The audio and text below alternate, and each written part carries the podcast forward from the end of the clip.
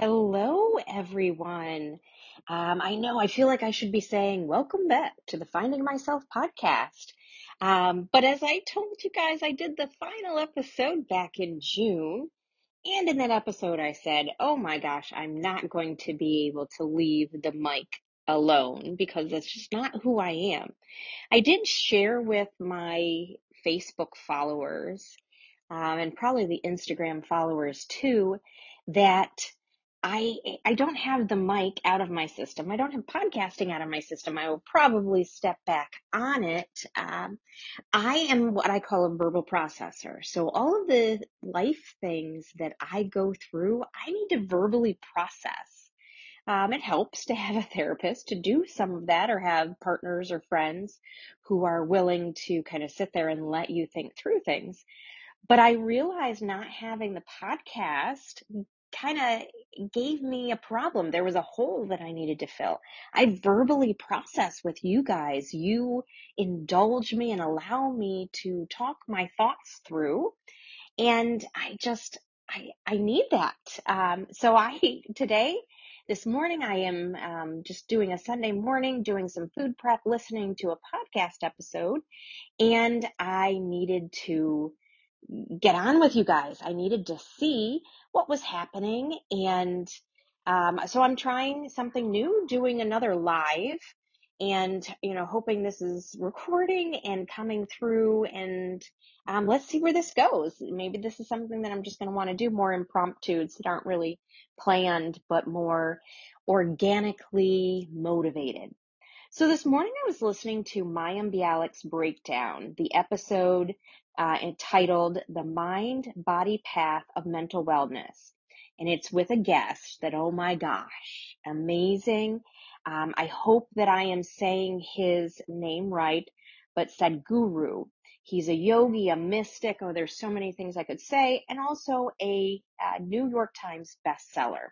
The episode is about 40 minutes long, so it is an easy listen. But there is so much to take in from this. So I definitely encourage anyone to pop over there. So today I'm just going to share some of my thoughts as I was listening to the episode. I did sit down in two different times to listen to the episode. So I had already done some feedback of this episode about 2 weeks ago in the Facebook group. But this morning I needed to finish up the episode and wow. So one of the first things that stuck out to me in the second part of this episode was what Sadhguru said about the cycle of misery. And that really resonated with me. You guys know that I have continued to go through a medical journey. And I have noticed as I'm I don't want to say coming out of the journey because I'm nowhere towards the end of it, but I'm not in what I call hell. There was a time in my life, I think you guys know very much, that I was living hell, that I did not feel good every minute of the day. And to me, I have called that hell. And I'm not there anymore, which I'm happy about. But it is so easy for my mind and my body to go back to that time when I was in hell. When people ask me how things are going, when people, want some information, when we talk about, 2020, I go to hell. And it really isn't helpful to me to go back to that area. My body feels that again. I see it a lot when I go to the doctor's office, and I was just at a new provider about 2 weeks ago, and I had to recount everything to the new provider to get them up to speed. And so I did explain, that was hell. I'm no longer in hell. So I can tell you about my journey, but I also need to recognize that I'm not in hell anymore. I feel better. Yes, I'm not where I should be. I'm not where other people are. I'm not where I should expect to be, but I have to see that there is light, instead of just continuing this cycle of misery, this cycle of everything is bad. I'm going through this bad part that there's no hope because in hell, there was no hope. And I need to recognize, like, yes, I'm going to tell you about this, but I need to also recognize I am not there anymore. And it's breaking that cycle of misery, because I can just stay in. You want to be, you've got that natural instinct to be negative or contrarian or come out with that snide comment about how things are going, or you feel pulled to some of that. And I need to watch myself that I do not go back into that cycle of misery, because it will play with my mental health. I need to recognize. So in Sadhguru's talking about this, he also talked about the difference between living with our memories and living with our attention. He said that in current days, we are very focused on our memories, bringing up memories. We want to, in school, we're memorizing facts and just regurgitating those facts. So we get in that pattern of just regurgitating these memories that we have. Instead of talking about the here and now and being in the attention, if I am paying attention to what is in front of me, that is what I will regurgitate. I will naturally learn things, and I will stay in the presence and in that attention, which I thought was really interesting, because it really plays into how I talk to that doctor. That yes, I can tell you what my memories are, but also I'm going to ground myself in how I am today.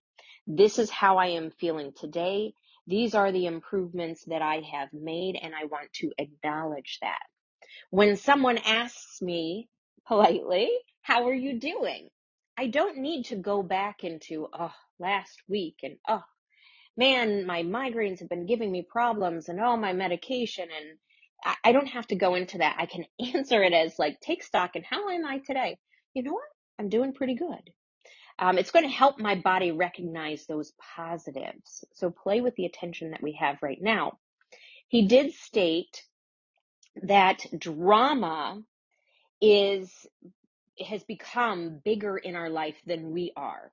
We seem to be very much drawn into drama. And I say the we is in a general sense. I don't know, because Sadhguru is not a native United States citizen. So I don't know if it's maybe cultural. It may be different in other countries and other cultures, but drama is so big. I mean, look what's on our TV. We want to see all this Real Housewives and Love and Hip Hop and all of our soap operas. We live on drama. We love the gossip. We want to make things more. And I know that we connect through negativity. Our body, like when someone says, oh, how are you doing? We want to say, I've got this ache in my side. And then they come back and go, gosh, I had that last week. We want to kind of sit in our misery together and join with each other. And that's part of the drama. We need to get better at sharing how good things are going, asking, what adventures have you been on lately? And really sharing with people the positives, because they will join with those positives that we're having. We need to look at that and not get drawn into that drama of misery or negativity. There was something else that he said that I thought is worth really talking about. And it's something like I hear at the Finding Myself podcast and in life and as a school counselor, as a mom, whatever it is, I am really a person who thinks about the strategies, the skills, the tools that we have to help ourselves get better, that there are tools out there for you to use. And trust me, as a clinician, I know that not everyone is open to those tools, or they will try that tool for one attempt, and if it doesn't work, they have given up on the whole system. And Sadhguru used the example that if I ask you to take apart the chair that you're sitting in and I don't give you any tools, how successful are you going to be?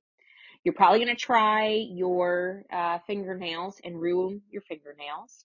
You may go after your teeth. We know our teeth are very handy tools, and you might ruin your teeth in doing that. But if I give you a screwdriver, you're going to have that chair in pieces within minutes.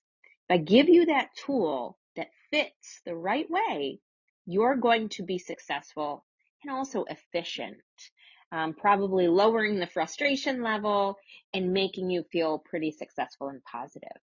And so it really is an example of how tools can be so powerful in our life to find those strategies that work for us.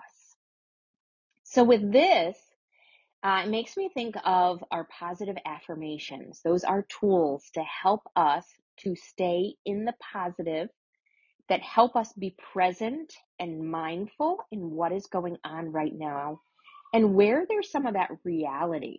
Not the drama, but the reality. I, for some reason, the affirmation of, yes, this is tough, but you are tougher, has been coming up with me in this last couple days. And it is something to be mindful of. It's recognizing what is in front of me, giving it my attention. Yes, this is tough, but also giving the attention that I am tougher, that I have been through things, got through things, moved through things. So using those affirmations can be very powerful for us to break that cycle of misery, to put the attention where it needs to be, and to not create the drama in our head, in our stories, in a negative way. So I wanted to share all of that with you guys. It is something that I have to practice. As I shared, and it comes to play very much in my medical situation, that I need to recognize positives and not stay in that cycle of misery, because it just isn't healthy for me in my journey, or me being mom, or me. So I thank you guys for listening to me today. I hope that you can take a nugget of information from this. I hope this is a good way for you to start your week. And I look forward to talking to you guys again. As I'm motivated, I'll hop on here and do these type of episodes. Have a great week, guys. Bye.